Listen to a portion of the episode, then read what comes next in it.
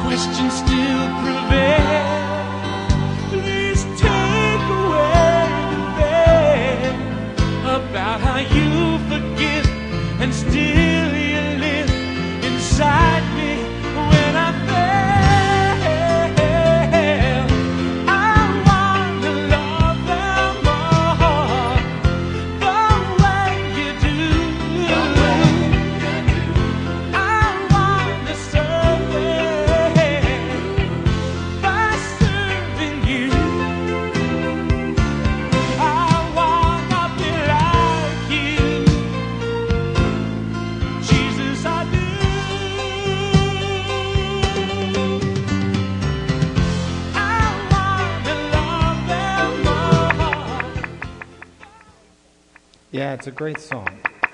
And I don't know where you land on that. I don't know what your life is like. Um, I suspect, young or old, your life is like his, like mine, and like Brother Paul's. Because there are things I do in life that I wish I didn't do. And there are things I want to do that I wish I didn't. Or that I don't, I should say.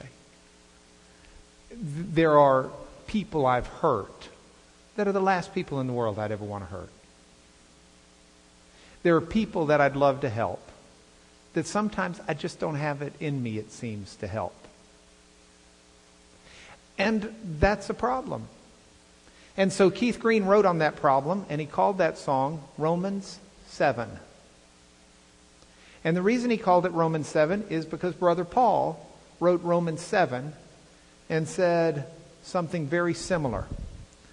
I don't know that Brother Paul intended for us to have music to go with it, so I'll leave that to Keith Green.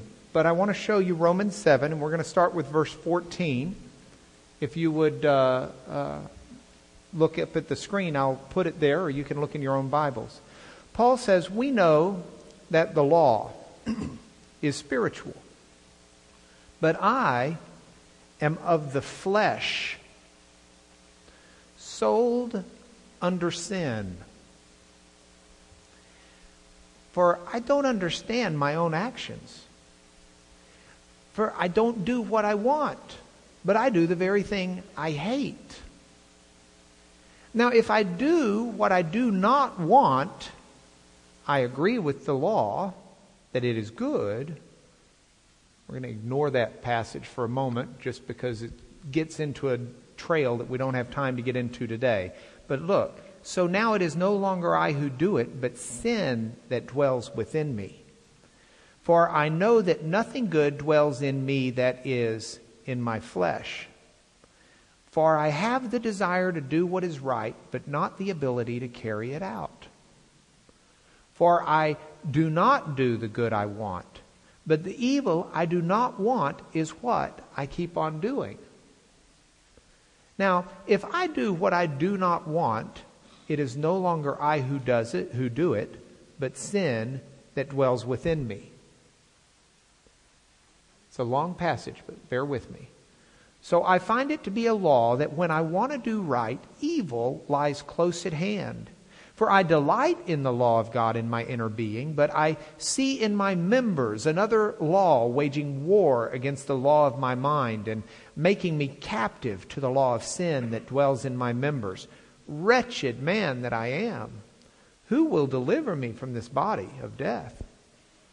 Thanks be to God through Jesus Christ our Lord. So then I myself serve the law of God with my mind, but with my flesh I serve the law of sin. You know, what's Paul saying here? Paul is saying something very much like what Keith Green said. When we parse through what Paul has to say, you know, Keith Green says there are things I hate, I end up doing, things I want to do, I just don't do. Paul says, I don't do what I want, but I do the very thing I hate. Keith says, Why am I so bad? When in my heart, I only want to be like you. Paul says, when I want to do right, evil lies close at hand. Wretched man that I am. Now, looking at that issue and looking at those struggles is what we're about today. And I want to do it in two different avenues. We've got two goals today. Our first goal is to understand what's going on? Why do we have this struggle? No one really, I say no one, most people don't like to talk about their sin. Okay? I suspect there are some who love to. But most people don't. And as a result, I think a lot of folks feel very isolated in their sin, like there's something incredibly wrong with me that may not be as wrong with all these other people I see. because most people don't wear their turmoil on their sleeve. And so I think we need to understand why, because hopefully, as we understand why, everyone in here will be able to say, wow, I'm not peculiar in this regard. Okay? The second goal is to try and get some tools so that we not only understand why we're this way, but we see how God moves to change us. Because I pray that none of us are satisfied being sinful. And none of us are satisfied with attitudes and, and, and actions that are ungodly. None of us are satisfied with a Romans 7 life. And so that's our goal.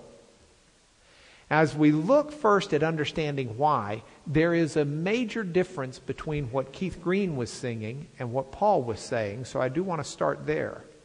Keith says, Why am I so bad when in my heart I only want to be like you?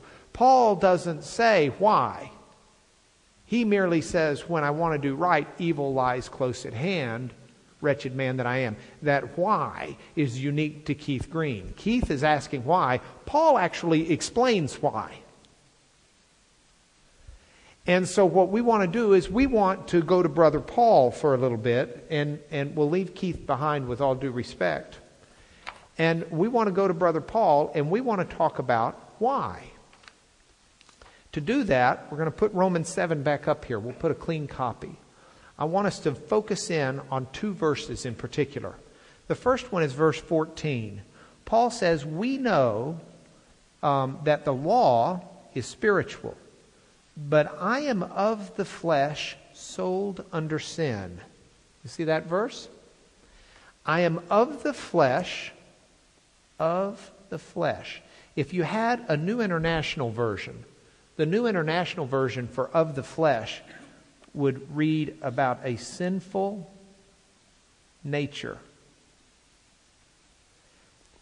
And there's an interesting reason why. There's long been a struggle over what Paul's talking about.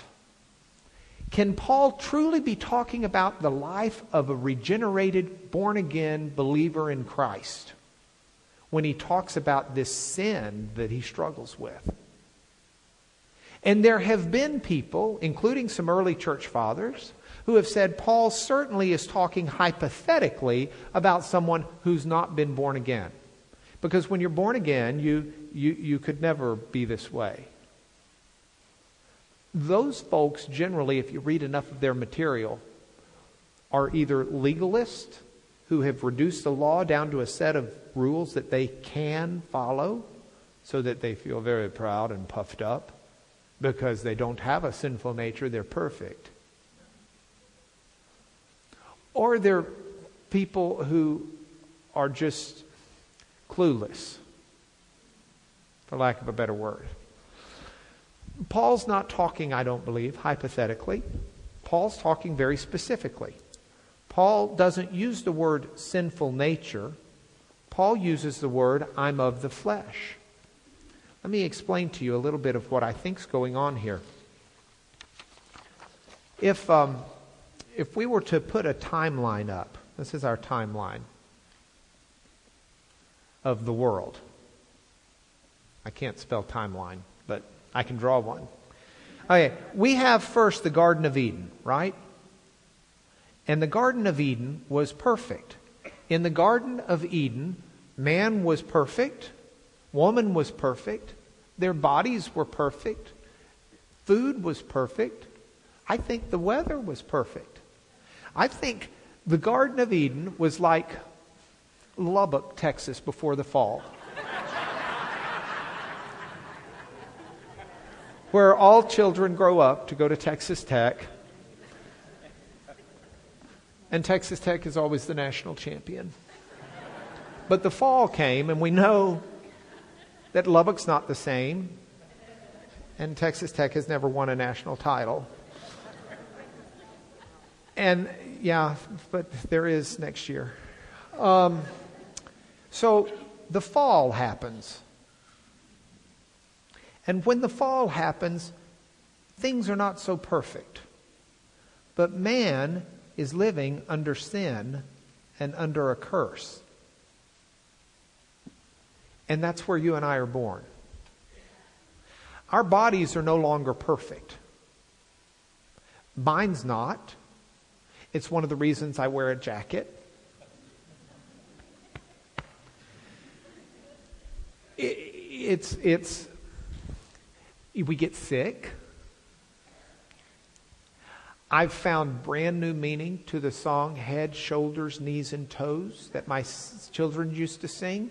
Those are the parts of my body that hurt when I get up in the morning. Head, shoulders, knees, and toes, knees and toes. Especially the left knee, the right toe, the right shoulder. It's racquetball.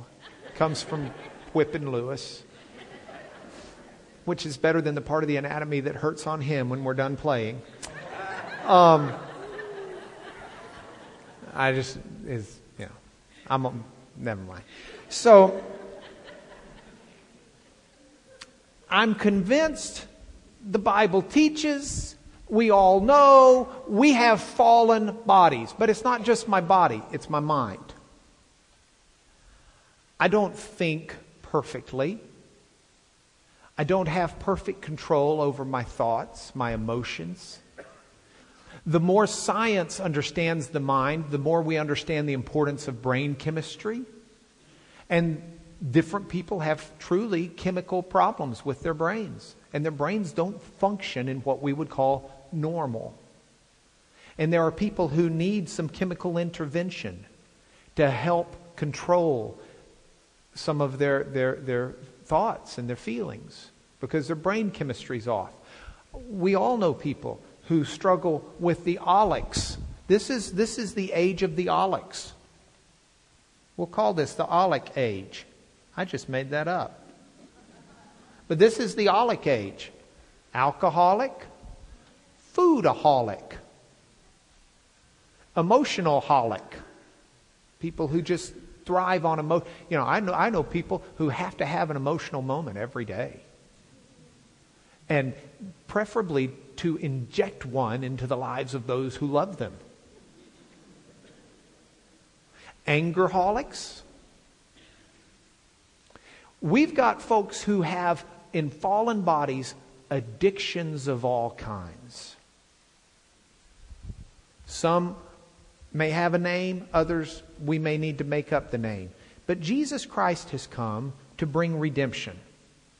And the cross of Christ has come historically at a time where we still live in these fallen bodies. And Christ has come into my life and the life of believers and said, I want you to be born again. I'm going to put my spirit within you. It's going to change who you are. You are a new creation, but I got news for you as I stand up here with love in my heart and look at you.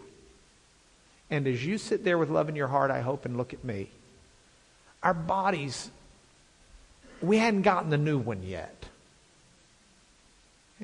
We're still in the fallen body.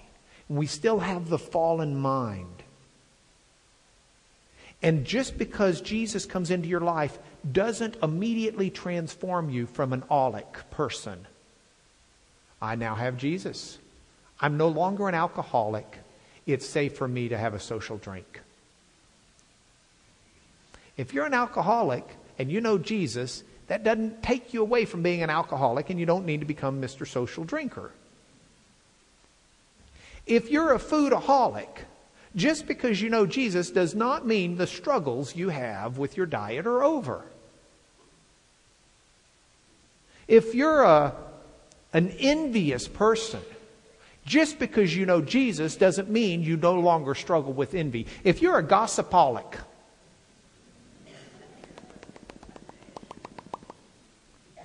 just because you know Jesus doesn't mean, oh, I don't gossip anymore. Now they're prayer concerns.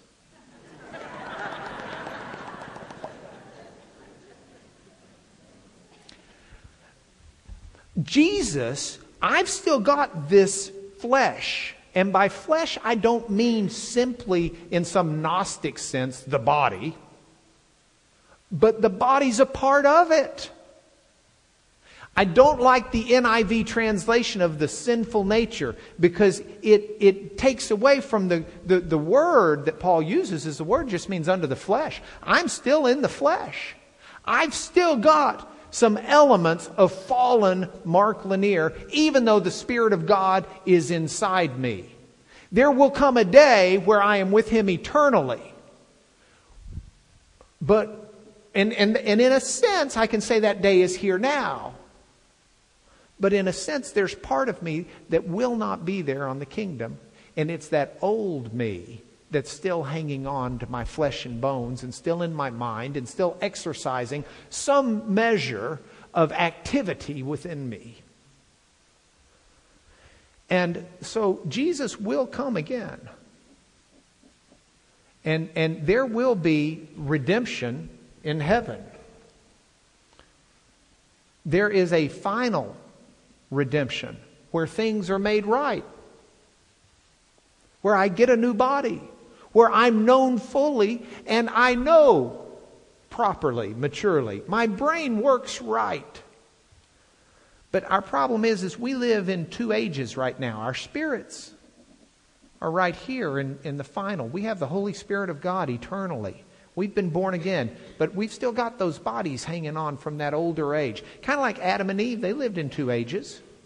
They lived in the garden, but then they made it down there to sin too. And that's the way we do. And so when Paul writes, Paul's writes and he says, I know that the law is spiritual, but I'm still of the flesh. I'm sold under sin. And sold there is, is in the Greek tense. It's called the Greek perfect tense. What it means is this is something that's happened in the past, but I'm not talking about it in the past. I'm talking about the present ramifications what it means to me today. What it means to me today is I struggle because in the past under Adam I was sold to sin. And this is the same thing Paul says later. He says in verse 22, he says, I delight in the law of the law, God in my inner being, but I see in my members another law waging war against the law of my mind. And that's what's going on. Make sense? This is the why. The why is that we live in the two different time periods. Our bodies are still under the curse. Our minds are still under the curse. Our will is still affected by the curse, even though our spirits are set and God's Spirit dwells within us. So the key, Paul says, in changing from who you are to who you want to be and who you should be is this word called sanctification. And if I were trying to give you a picture of it, I would steal one Dale Hearn sent me. Sanctification is being Mr. Clean or Mrs. Clean. Sanctification is being pure, it's being strong. But the word sanctification in the Greek actually is, is from another Greek word that you know a whole lot in the Bible. Anyone care to guess what it is? Holy. Holy. Let me give you another one. Same root, same word in the Greek. Saint. A saint is someone who's sanctified. The words are related in the English too, even though the spelling's slightly different. So, sanctification, what does it mean at its root? At its root, it means set apart, it means different. Paul writes, For this is the will of God, your sanctification, that you abstain from sexual immorality. I'm going to digress for a minute, not just because I have a 19 year old daughter in here. She's heard this many times before, but the rest of you may not have. And people on the internet may not have. Let's go back. Here's, here's the line. Okay, this is the world oops, at the time of Paul.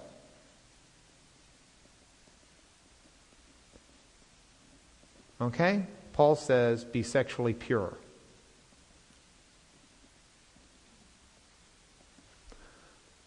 This is the world of, I think for children, this is always the world of my parents' generation. Which means this is what my children would say of me world of my parents' generation. But it's what I say of my mom and dad. And that's what they probably say of their mom and dad. World of my parents' generation. Be sexually pure. But here's my world. And in my world, eh, things are different. This, the morality is different now. Things are different. You know, it's, it's a lot more open. Now, I'm using sexuality here because Paul did, but the principle applies all the way across the board for any of the aulics. Things are different now in my world. Today, guys and girls, they, they don't, you know, that was just mom and dad. That was their age. Okay. Anytime you start thinking that, first of all, factually, I think it's dead wrong. Right? Yeah, my age thought that my parents' generation was the one who had all the sexual hangups and things were easier. But you go back to Paul's time, in Paul's time, their sexuality blew ours away. We're all, my, our children's generation. You, you can't turn on rap music that, that's got the most, uh, and, and some rap music I listen to. So this is not like a, gee, he's condemning all rap music. No, I'm condemning some rap, or it doesn't have to be rap, it can be Chevy Van from the 70s, or any other number of songs that seem to have come out over the years. But you, you cannot say that, oh, gee, things are worse now, or things are more open now than they were at the time of Paul. At the time of Paul, they'd have orgies as part of religious expression. The pagan world would teach that there was a God of passion, and the way you honored him and got honor in your house and made him happy was to go have orgies. So don't say, oh, gee, well, Paul was writing at a, at a different time. He doesn't understand our culture today. The whole point of Paul's writing, whether it's sexuality or something else, is that here is the world. And this is the way the world is. But however the world is doesn't justify your behavior because you're not of the world. You are supposed to stand out. You are supposed to be different. This is where the believer is. The believer stands under the cross of Jesus. He doesn't stand under the world. The believer is not interested in what the world is doing. The believer is set apart. The believer is to be sanctified. The believer is to be different than the world. That's the difficulty of being a believer when you're at that age where you want to be like everybody else.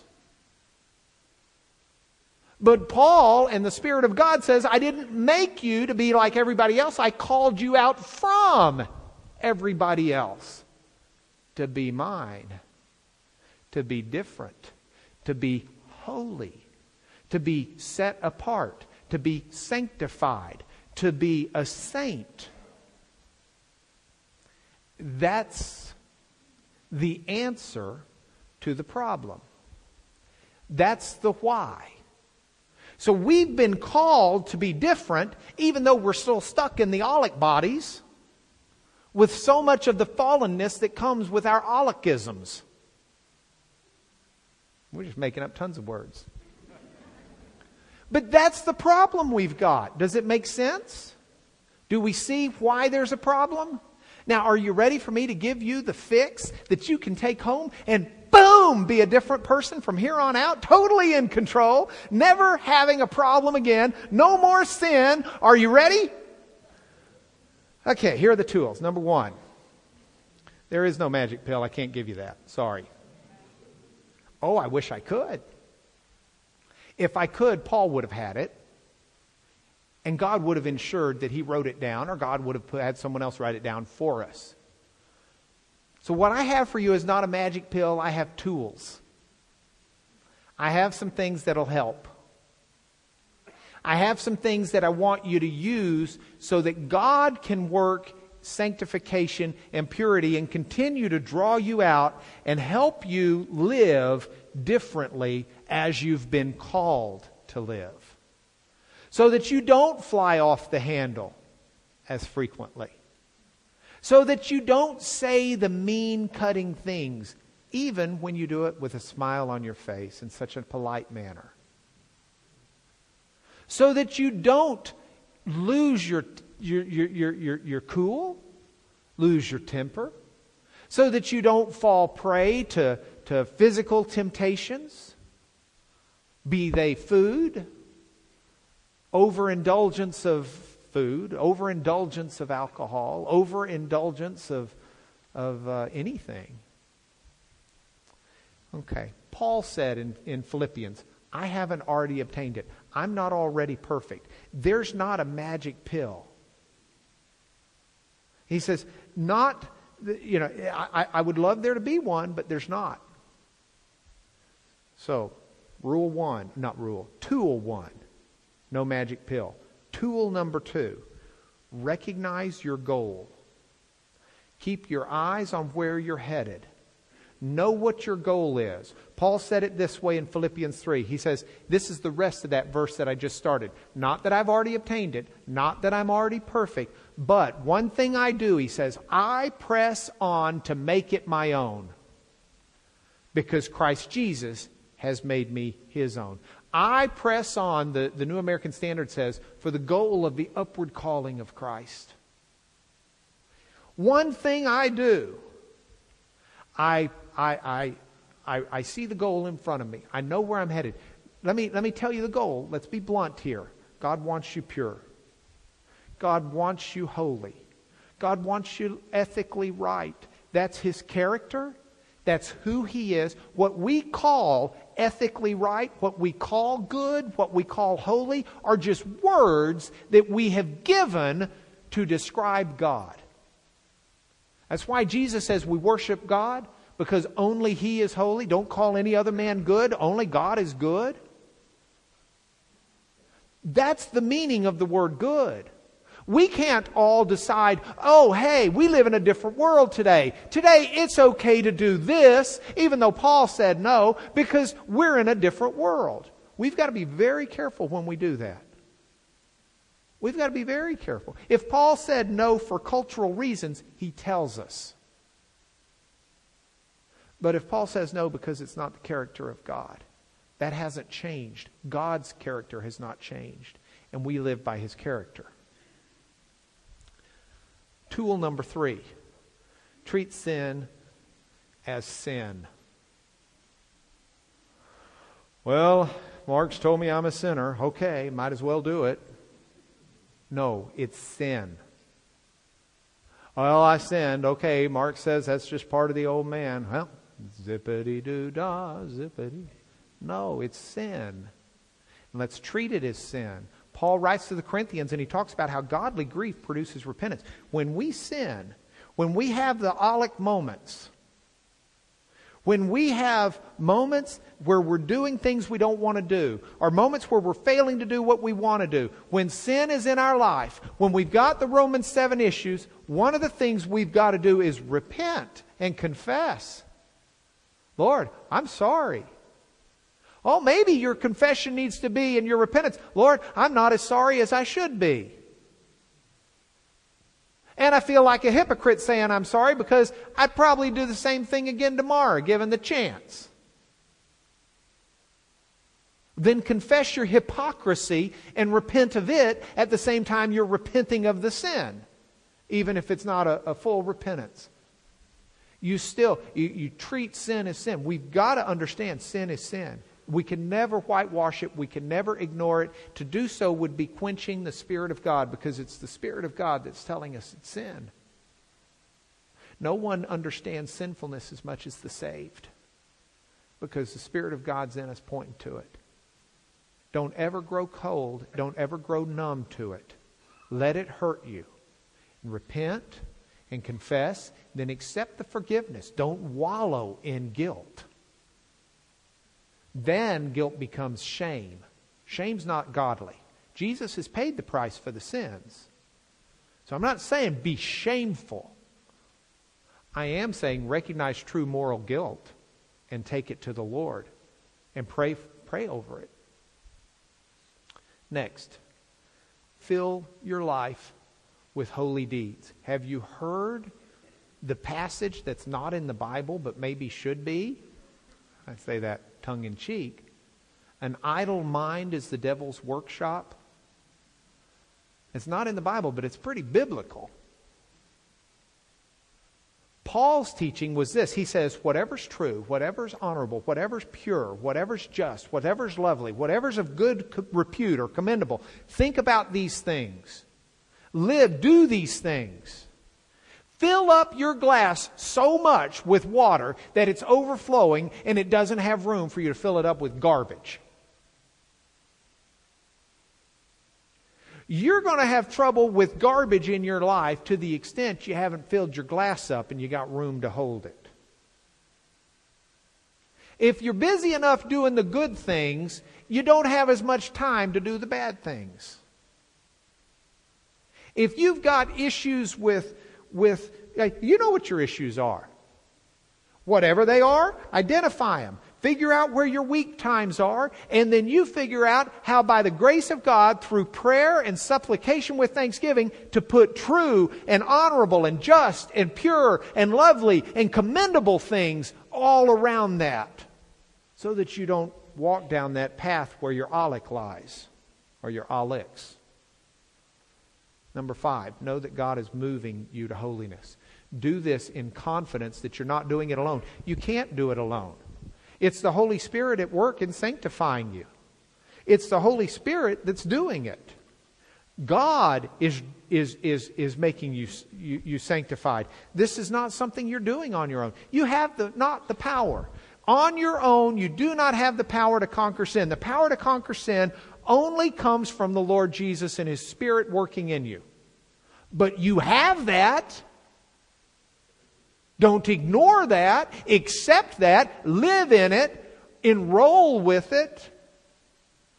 Paul says it this way to the Philippians Therefore, work out your own salvation with fear and trembling because it's God who works in you both to will and to work for his good pleasure. You can work it out. You can, with fear and trembling, try to figure out your holiness before the Lord because you can do it with confidence that God is in you doing it. He is supplying the power that resurrected Jesus, and that's what you're to tap into. Number six, tool number six. Press on and on and on. One thing I do, Paul said, Forgetting what lies behind and straining forward to what lies ahead, I press on toward the goal of the upward call of God in Christ Jesus. Oh, I've sinned. I press on. I pray for repentance I, I, or forgiveness. I confess. I repent. But I sin again. I still, I still, and I press on. I press on. I'm confident God's going to change me little by little, every day, little by little in every way. Our God is changing me. Bob Dylan, great song, Pressing On. i am just going to play a little of it because we don't have a lot of time. But I love it because for five minutes, he just, with a couple of verses, keeps singing about I'm pressing on. And it starts out just 10 minutes I'm pressing on.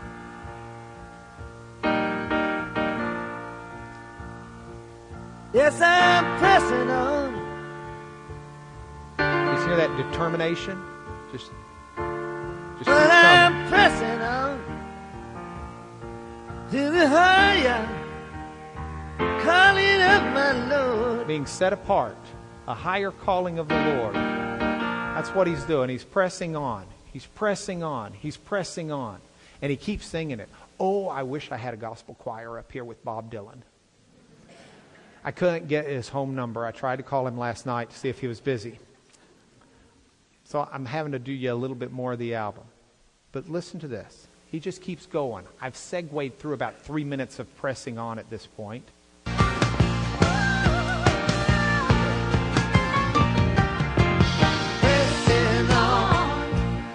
He'd been building for three minutes. I saved you the building. That, that rhythm to just keep pressing on.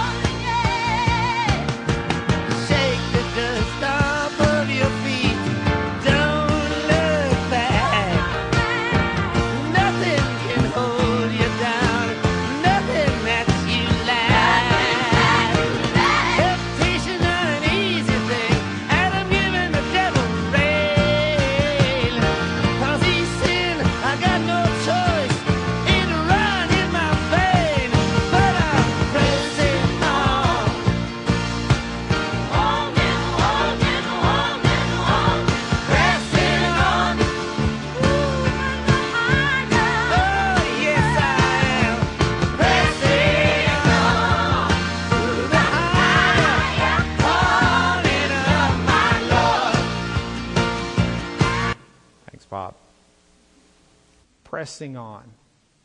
Pressing on. And that's my encouragement to you. I'm 48. I'll be 49 this year. I've got sin in my life, but I'm pressing on.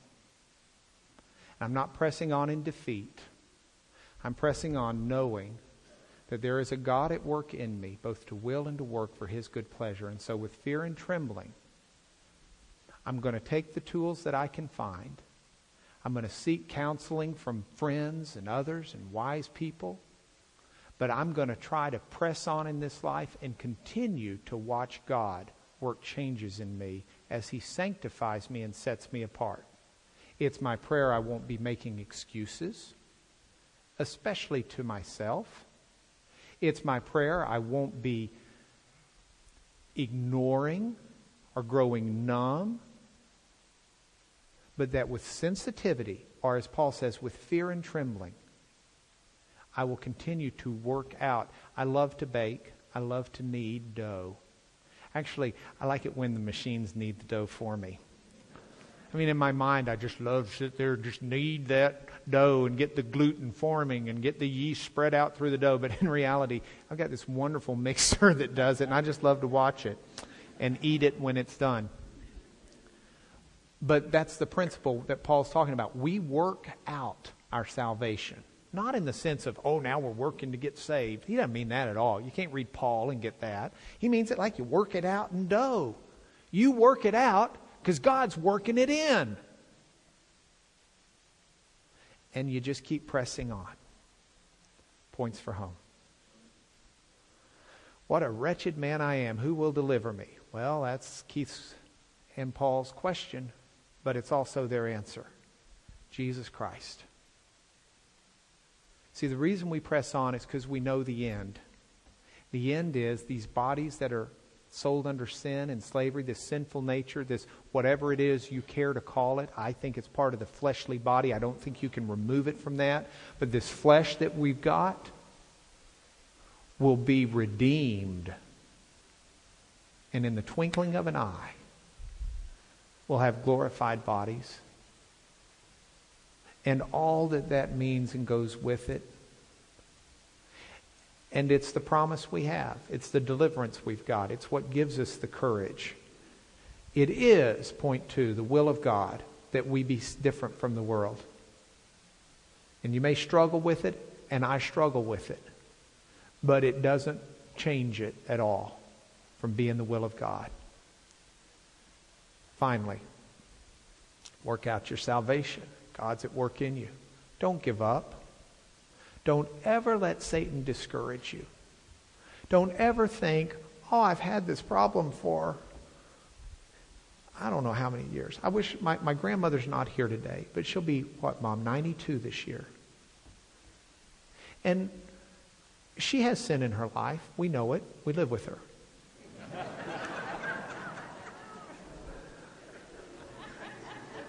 Which means that everybody who lives with me knows I've got it too. It's just the way of it. We've all got it. And it's my prayer, whether you're 92 or whether you're 15, that you know that God is not content to leave you in sin, but part of the promise of our eternal life with Him and part of the confirmation that we have a, that we are a different people, that we are born again, that we do have His Spirit. Part of the confirmation is the fact that we're not satisfied with being who we are. We're not satisfied with being sinners because we're not going to be sinners for eternity. Praise God. And we know where we're headed and we want to get there. And we're not satisfied with where we've been. If we liked it there, we wouldn't have left it. I left a life of, of no God and embraced Jesus Christ because of my sin. Why would I be happy with my sin now?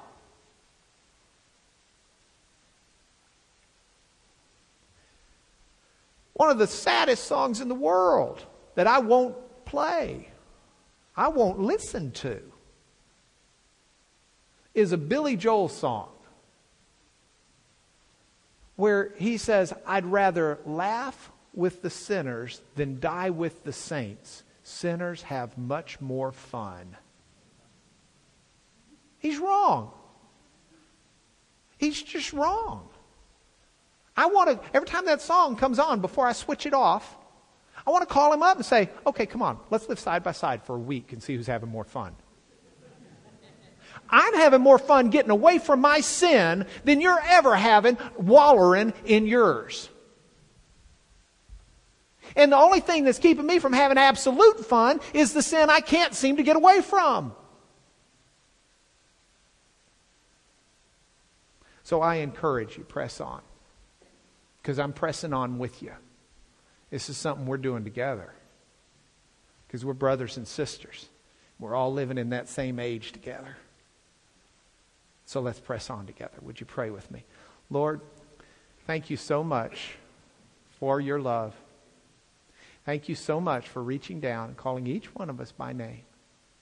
Thank you for your spirit moving in our lives to embrace you. Thank you that your spirit works in our hearts to convict us of sin and of righteousness and, and, and of the judgment we have. Thank you that we're not saved by you, Lord, because we're good enough but that having saved us, you promise to make us good enough. And I pray you would quickly in, instill in all of us greater tools to see you daily transform us. Lord, people in here are hurting in all sorts of ways. They're struggling with all sorts of different sins. I can't dream up all the olics we've got, Father but you know every one of them. You're already at work in our lives, and I pray you'll encourage my brothers and sisters to take up the tools, those that we've looked at this morning and others that are out there, and press on toward the goal of the upward calling of Jesus Christ. And we pray in Jesus until our redemption before you is eternal. Amen.